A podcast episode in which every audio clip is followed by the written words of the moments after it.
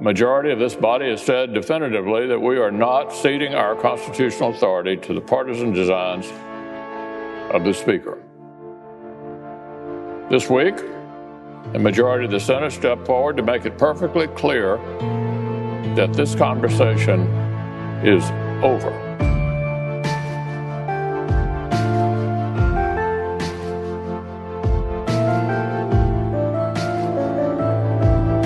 I'm Ezra Klein, and this is Impeachment Explained.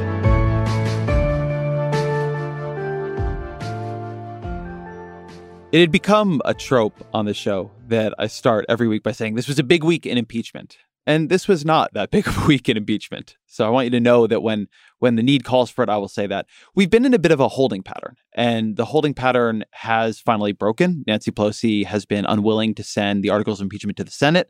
The Senate has begun threatening to move forward even without them. And so on Friday, uh, today, it's the day I'm recording this, Pelosi said she'll bring the articles of impeachment and the resolution sending them forward to a vote in the House early next week. That will shape who the managers are. I'm going to talk about all that with Andrew Prokop. But then the, the, the big political event and also geopolitical event of the past couple of weeks has been the U S assassination of Soleimani, the escalation of hostilities with Iran. Iran had was so far mostly a forced show missile launch, uh, missile reprisal. It led to the tragic destruction of a plane carrying almost two hundred people. And so I've heard a lot from people who think that Trump's attack on Soleimani has been an effort to distract from impeachment. There's a long history of this kind of concern or belief. Um, goes back to Clinton. You can see it in the movie Wag the Dog. And so we also have on in the B Block an expert on what going to war means for presidents, um, whether or not that really does create the kind of rally around the flag effect people expect. And so whether or not that kind of theorizing either is what we know has happened in the past or even would make sense if it were happening now. And I think that's a pretty interesting conversation. So you'll want to stay tuned for that. But let's begin here with Andrew Prokop.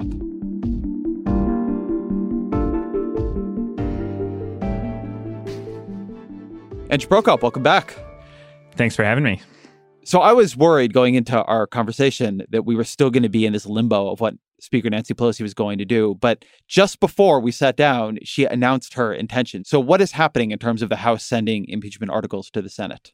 So this specific thing, the transmission of the articles of impeachment from the House to the Senate, it was expected to be a kind of pro forma step.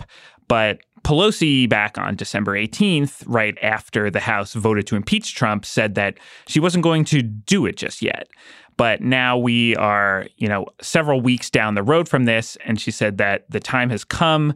What she will do specifically is uh, put a resolution on the House floor next week, which will both name the impeachment managers, who will be the prosecutors, essentially, making the House's case in the Senate, and which will uh, send the articles over to the Senate and allow the trial to begin. And so what are the kinds of decisions they need to make here in the in the resolution? They need to decide on the impeachment managers. But the other thing that has been going on, it seems, is that Pelosi has been trying to get leverage to force McConnell to run a different kind of process, a more open process, a more investigative process with witnesses and other things than he wants. Is that something she can do through the resolution? No, I don't think so. And I think the um, decision to move forward at this point is essentially an admission that this play has failed. Because initially, what Pelosi said she wanted was uh, for the Senate, she wanted assurance that there would be a fair trial. She wanted more certainty on the Senate's plans on witnesses. And she's also, you know, framed her request in a different way. She said that she just wants to know more about the arena that they will be competing in, uh, specifically like how exactly the Senate trial will be set up, which she said would help her decide how many impeachment managers to name and who they should be. But McConnell didn't budge on any of that. And the key turning point this week was on Tuesday when McConnell made clear that he had locked down the votes of enough Senate Republicans, which is at least fifty-one in total, to pass his plan for the opening phase of the trial. So he doesn't need any Democratic votes, and he's not making any concessions toward Pelosi. And uh, he, he basically said, we have the votes to move forward, so you can keep holding out if you want, but it's not going to budge us. And then Pelosi was facing a bunch of complaints from Democrats, particularly in the Senate, who wanted a bit more certainty about their schedule. There was a general feeling that the strategy wasn't working and that, um, you know, this was a bit of a political stunt. And so she announced finally on Friday that it was time to move on. So I think of Pelosi in general as one of the politicians in Washington who understands her own leverage and the strategies that flow from it best. She almost never loses a vote, which happens a lot to other speakers. Uh, and she often is quite good at architecting things so that if she can't win the fight, she doesn't have the fight. And if she's going to have the fight, she can win the fight. And this is a very unusual performance for her, in my view, uh, where it was pretty clear that what leverage she had came from the House controlling the process. They could continue calling witnesses, subpoenaing people.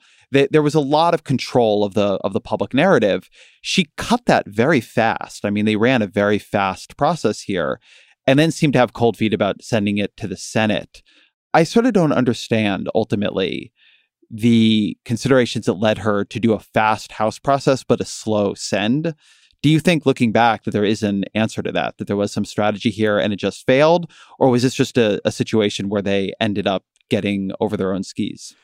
I think what happened is that toward the end of last year, there was a feeling among Pelosi and among House Democrats that they really had to get impeachment over with, that the issue wasn't good for them. They wanted to focus on other things, show that they weren't just about getting Trump. This is particularly aimed at protecting the vulnerable House Democrats in districts that voted for Trump in twenty sixteen, um, and giving them some cover.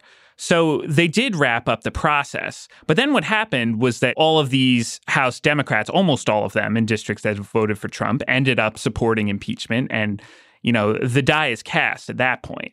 And then, it seems, Pelosi started to think, influenced in part by reportedly John Dean, uh, who was going on C N N, and Larry Tribe, who wrote an op-ed in the Washington Post, that steamrolling ahead to the Senate trial and the acquittal of Trump is actually, like, that's what Trump wants. Trump wants a very quick acquittal. That's what Republicans want. He wants to get it over with now. And so she latched on to the idea that she had this leverage, potentially, that if she held up things, prevented the speedy trial, uh, then Trump would get very mad and that maybe there would be some concessions to help move things along and, and give the uh, and, and allow for the quick trial that Trump clearly wanted. The problem is that instead of making actual concessions, the Republicans closed ranks. They viewed this as kind of a partisan stunt, and they were not really in the mood to make any concessions to Pelosi on this. And while I think it is definitely true that Pelosi is a, a brilliant legislative strategist, uh, that is also true for Mitch McConnell, and this is currently coming down to uh, the United States Senate, where McConnell and his Republicans had the majority. Let me ask you about McConnell. So he got the votes among Senate Republicans to move forward. But what was striking to me about that is that he got the votes to move forward on an approach to the trial that doesn't settle the fundamental question of whether or not there will be witnesses, of how the trial will even be structured. So what does he have the votes for? And what is his position on how to manage the actual trial from what we understand? I think this is a really important part of what's happening right now that has been largely missed by a lot of coverage, because McConnell's private position uh, that has been pretty widely reported is that he wants no witnesses and he wants as short a trial as possible. But that is not what he got his Republican senators to agree to. Instead, what they agreed to was, uh, in McConnell's framing, to follow the precedent of the nineteen ninety-nine impeachment trial of Bill Clinton. And the way that was set up, things kicked off with opening arguments from both sides, and then there was a period of questioning in which senators submitted written questions that were read out by the Chief Justice and then uh, answered by the counsel for both the House prosecutors and uh, the president's defense. And then, only then, did the Senate decide to vote on a proposal to call witnesses or not. So what this really is is a punt. He is not resolving right now the question of whether to call witnesses. And this is being widely covered as a defeat for Democrats because their demand was that McConnell agreed to call several witnesses up front, including John Bolton. So Democrats didn't get what they want, but McConnell didn't get the ideal of what he wanted either, because it seems to me he doesn't have the votes for it at this point. The key Republican senators like Susan Collins, Lisa Murkowski, Mitt Romney uh, have repeatedly said that they are still open to calling witnesses, and they want to leave that possibility at least rhetorically open. And it is possible that they will fall in partisan line and, and vote to end things without calling any witnesses eventually, but that really isn't set in stone at this point. So one thing that did happen over the past week or two is that this question of witnesses went from an abstract one to a concrete one, in which John Bolton, the former national security advisor for Donald Trump, announced that he would testify before the Senate if he was asked to do so or subpoenaed to do so. And that had been a little bit unclear, but he's clearly been a firsthand witness to a lot of what happened here. So now it is It is known that there is another witness who has relevant information and also a lot of Republican credibility who is interested in testifying. And the question now is, do Senate Republicans want to know what he knows, or do they not? So it seems to me that it's called the question in a much more difficult way for them. Yeah, no one is exactly sure what exactly Bolton is playing at here or what he hopes to achieve, but it's definitely true that his announcement made it a lot harder for Republicans to justify ending the trial quickly without witnesses, because in the House, the House did actually request Bolton's testimony, and he didn't show up. He said uh, he wanted to see how various lawsuits that were in the courts would play out before determining whether he was, in fact, obligated to testify. And so there was a bit of um, legal shenanigans on both sides going on. And what ended up happening is that the House withdrew their subpoena for another aide, Bolton's deputy, Charles Kupperman. Uh, and as a result of that, the lawsuit that Kupperman had filed, uh, which Bolton was watching closely, was uh, tossed out of court as irrelevant. So there's no pending court process anymore. And so Bolton no longer has that as an excuse. But I think what really might be happening here is just that Bolton would prefer to testify to the Senate rather than the Democrat-controlled House, because he is, of course, a, a staunch partisan Republican. So in any case, Bolton has now made clear that rather than fighting a subpoena in court, he would just comply with it. That doesn't necessarily mean we'd get the answer to every single question asked of Bolton. Uh, the president could try to assert executive privilege to try to block his answers in some way. It's just not entirely clear how that would play out. But Bolton has made clear he's a willing witness, and that makes it a lot harder because, as you said,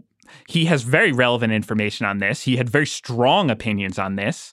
Uh, he called Rudy Giuliani a live grenade. He said that uh, this was a drug deal that uh, Gordon Sondland and Mick Mulvaney were cooking up. Uh, it's, it seems like it would be pretty interesting to hear what he had to say. One thing that I wonder about in my own conspiracy theorizing mind is whether or not this is getting built up in a like, slightly strategic way, only to get let down by John Bolton coming in and throwing Rudy Giuliani under the bus and protecting the president.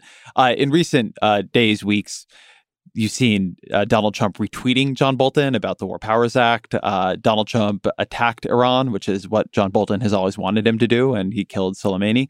And so I, I do wonder if there's not some way in which Democrats score what seems like a victory of getting at least ju- like just John Bolton to testify, only to be very let down when Bolton closes ranks with the Republicans and, and cuts their knees out from under them. Yeah, they probably shouldn't put a lot of their hopes in John Bolton to be the guy who saves them and brings down Donald Trump. There are endless theories on what Bolton has been up to throughout this whole thing. Probably the most common is that he's just trying to promote his book. He sold uh, a big book deal. He's writing a book, and um, he's just trying to hype up what he knows to um, to get attention. But there are other possibilities. The Iran issue has obviously loomed very large, and some have theorized that maybe Bolton is trying to box Trump in on Iran and that there's some sort of signaling back and forth. Uh, Bolton wants him to embrace the policy he wants, and then uh, and then he'll he'll cover him when it comes to the impeachment testimony. Or maybe John Bolton really is just motivated by um, a continuing grudge against Donald Trump and, and wants revenge on him for the uh, uh, tense way in which Bolton's tenure in the administration ended last year, and and he actually will spill his guts. Um, it's very tough to say at this point, but it is entirely possible that Democrats may be putting too much hope in what Bolton will do. Andrew Prokop, thank you very much. Thanks for having me. Joining me next is Adam Berinsky. He's the Mitsui Professor of Political Science at M I T. He's the director of the M I T Political Experiments Research Lab, but he literally wrote the book on how war and conflict affects U S presidents, affects their approval, plays domestically. It is called In Time of War, Understanding American Public Opinion from World War Two to Iraq. And what he has to say, what he has found, shatters a lot of conventional wisdom about what it means for a president to go to war and under what conditions that actually leads to a bump in their popularity. Adam Berinsky joins me next.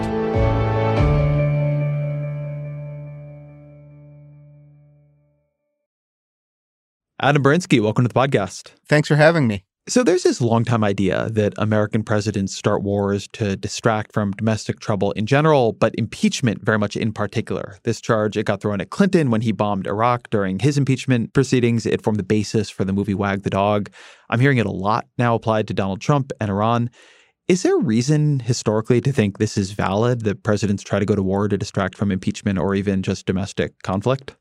Um, I mean, I think it's, uh, you know, I think like everything about the modern day, I think it, it, it's really hard to say, you know, what is new about today and what is what are long-term patterns. So, uh, you know, there's been a lot of work done in political science on rally effects, kind of rally around the flag.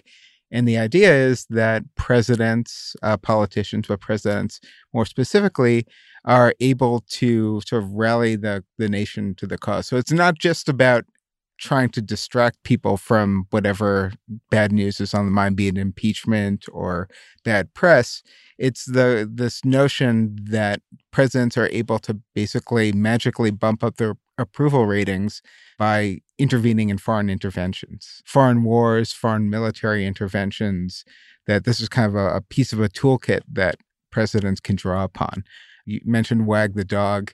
I remember teaching political science, ninety-seven, ninety-eight, when you know, so the Lewinsky matter was really coming to a head, uh, and when Wag the Dog came out. And I think that that's kind of where, where my students' minds jumped then, and that's where my students' minds jump today. But I think that, you know, if you, if you look at the evidence, there just isn't a, a wide base of evidence to to make that claim. Tell me a bit about rally effects, because in the way the logic of this works, it's exactly as you said it, that there is this tool like this, like break glass in case of political emergency, which is launch bombs at someone. And if you do that, you will get a reliable effect that the country will rally around you because politics stops at the water's edge and people get excited when America bombs other countries. And that, that will help you then wait, ride out whatever your domestic political troubles are. But is the first part of that true? Is it routinely the case that going to war or launching a strike helps a president domestically in the short or the long term? Um, I, I think that there's two things that are really important to consider there, right? So the first is this question of, is this an empirical regularity? Is this something that we see over time? And the second question, and I think I want to spend more time talking about that, is even if it were an empirical regularity, right, is it the case that the use of military force directly induces the public to rally around the president, or might there some, be something else going on? Uh, so I think on the first case, there's been systematic studies done of rally around the flag effects over time.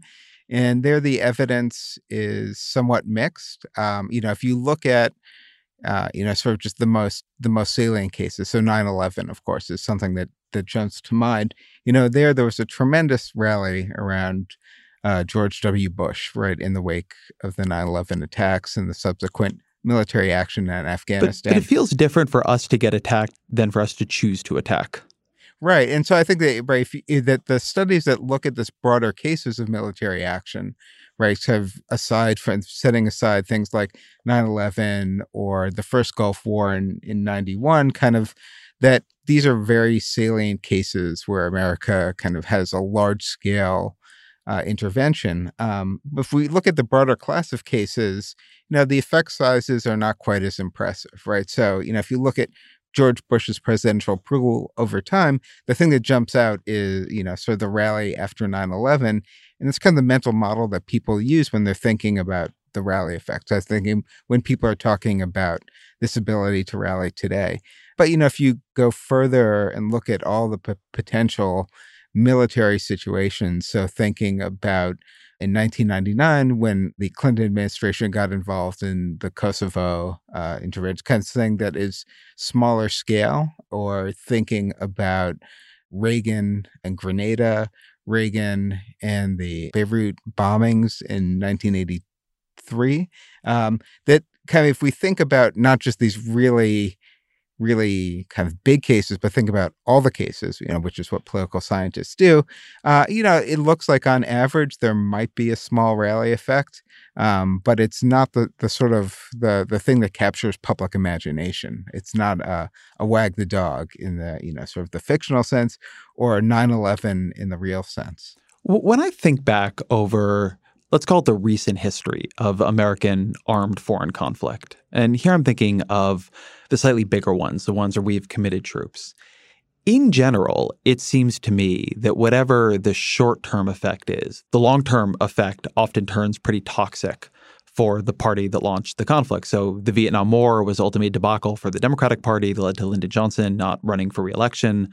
The Iraq War, the first one for George H W. Bush, I think was understood and probably was a political benefit to him, but it had faded by the time he ran for re-election, so he didn't win re-election. The second Iraq War ultimately was a debacle for his son, George W. Bush, um, and certainly cost Republicans the Congress in two thousand six and, uh, you know, are, certainly contributed to John McCain's defeat in two thousand eight.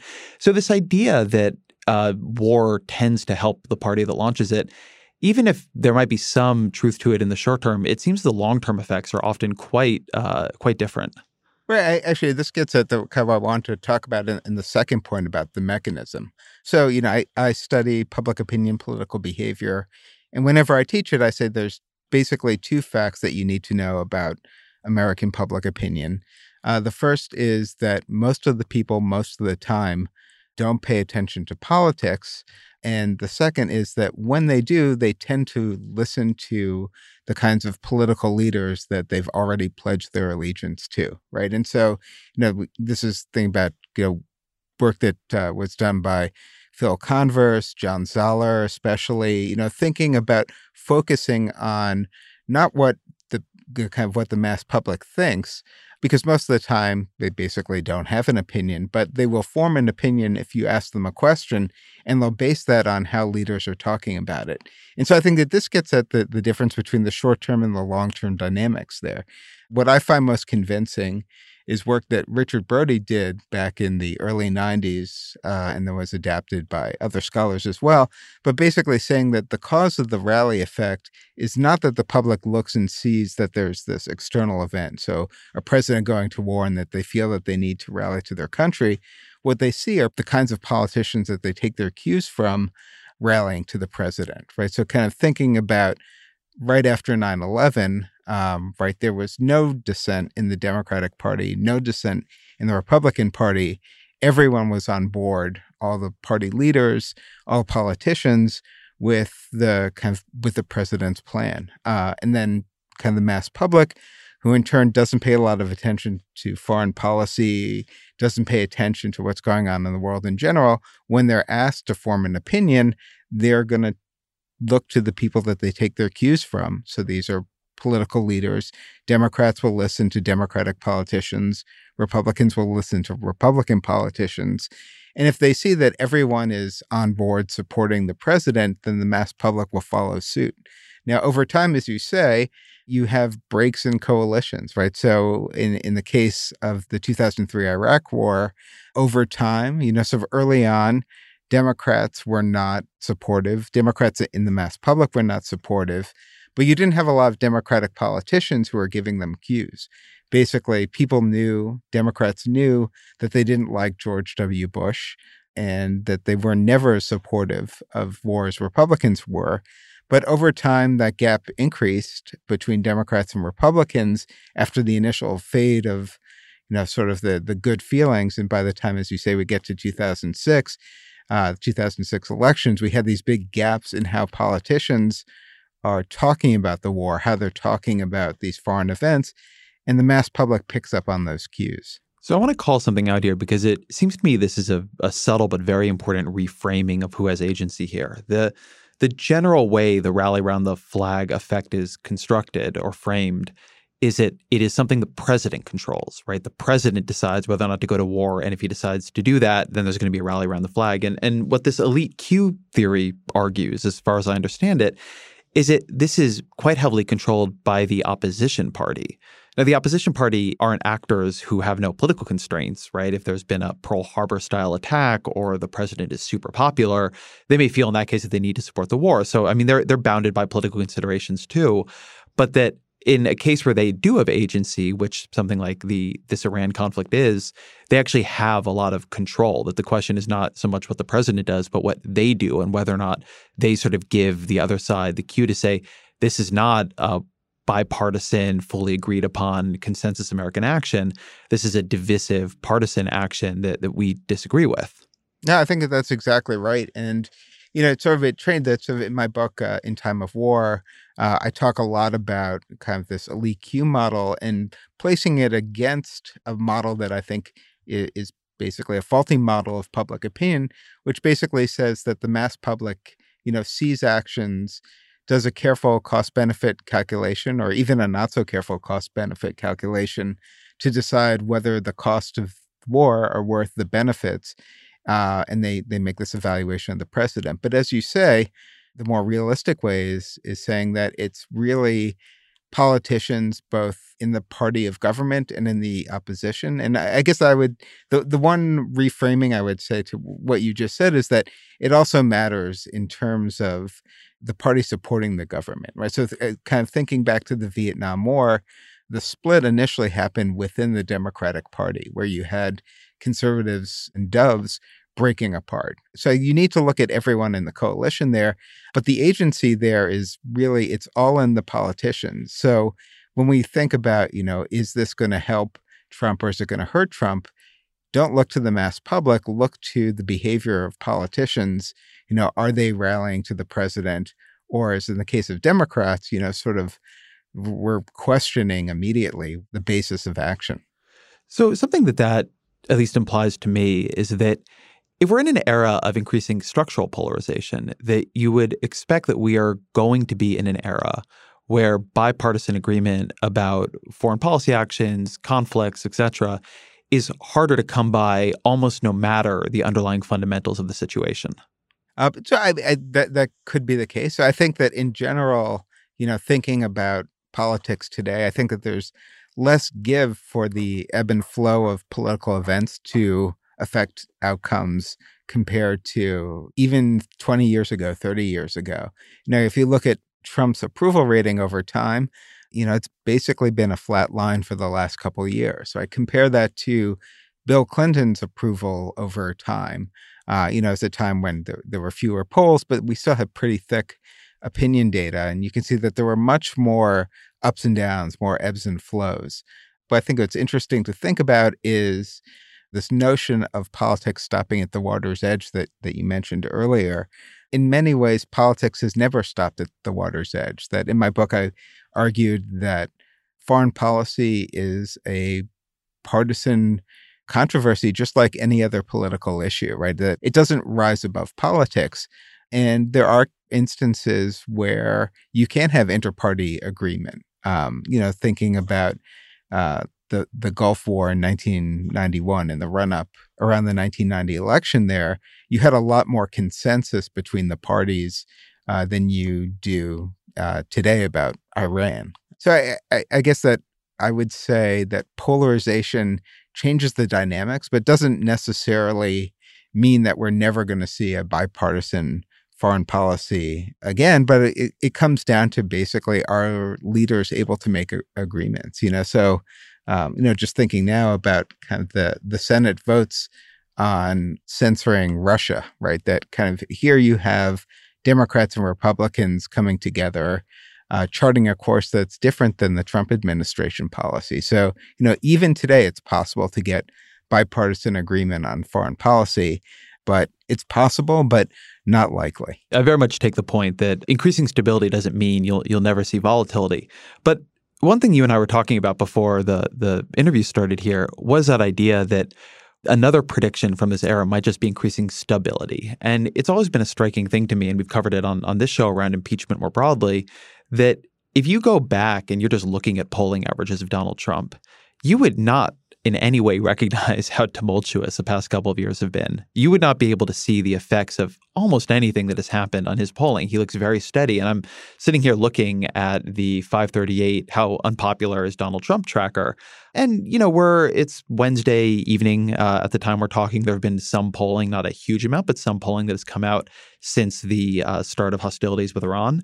And almost nothing has happened. I mean, you, again, would know not would not know anything had been different in American politics if that was all you were looking at.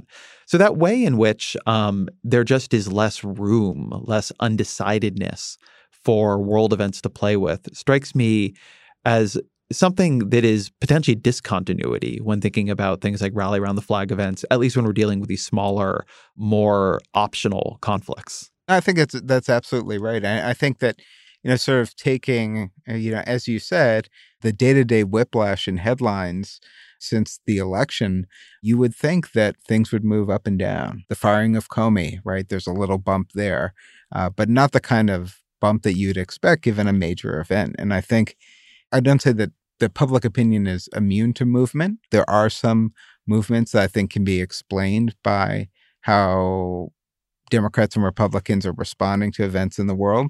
But I do think that things are different, not just on foreign policy, but in politics more general, that things look different. Um, so, you know, I'm I'm very curious. As someone with a, a stake in the economy, I want things to to go well. Uh, as a political scientist, I'd be really curious to see what happens in response to an economic shock. Are things so deeply dug that even big economic movements wouldn't move public opinion support for the president like we thought? But I mean, the fact that I'm asking that question, I, I guess, is, is really tacit support for, you know, what you said, that even moderately big foreign policy events are not going to move public opinion in the ways that we would expect. And as I said earlier, if you look at the whole scope of historic cases uh, of presidential approval, uh, support for war, you know, the rally around the flag effect is bigger in theory than in practice, right? That if we look at all the cases, it, it, you know, even at its biggest, on average, it's pretty small. And it's probably going to be even smaller today. Adam Berinsky, thank you very much. Good. Thanks for having me.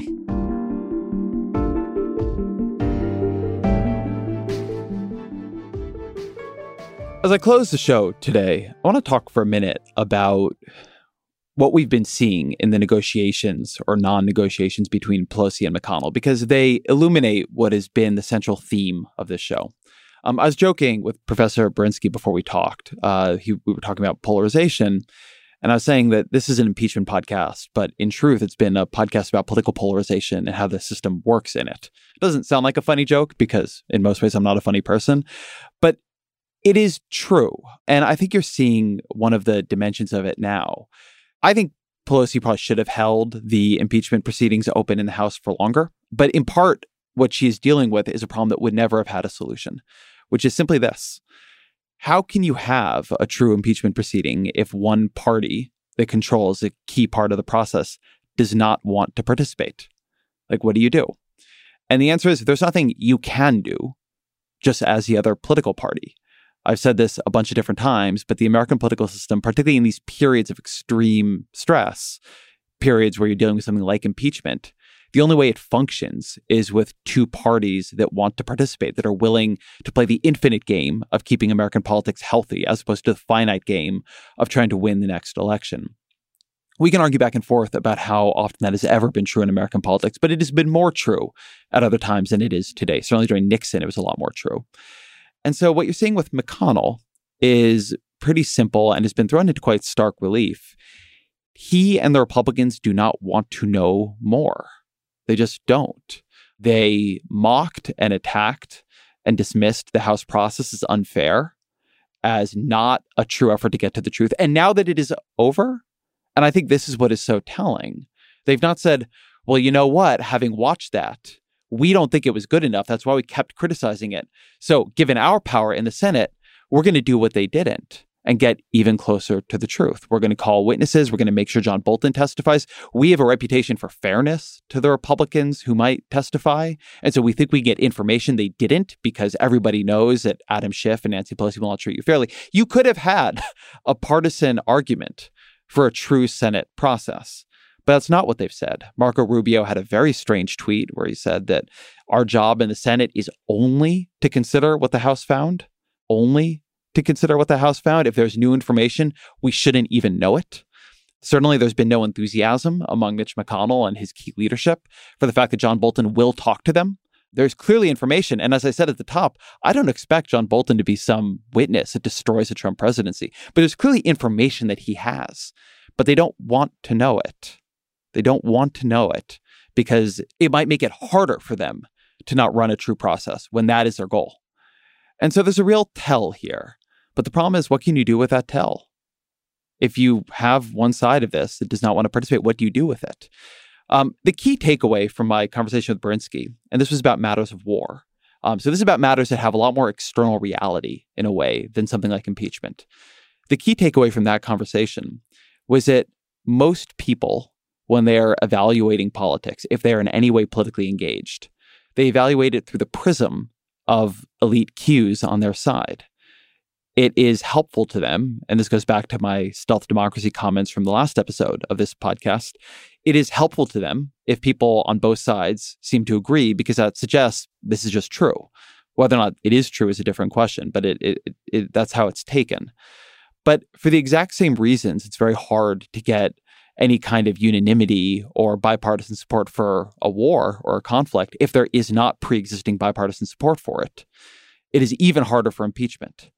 And so one of the great realizations of an era of polarization is how much people are following the cues of party leaders.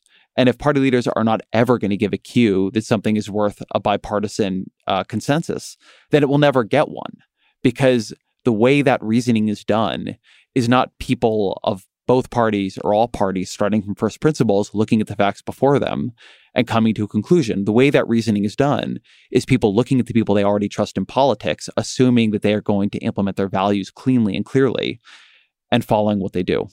And so if you are never going to get that kind of bipartisan cooperation, you're never going to get that kind of bipartisan support. And if you're never going to get that bipartisan support, then on the one hand, you won't have it when you want it for something like war in Donald Trump's case. But on the other hand, you also will not have it when you need it for something like impeachment in the House's case.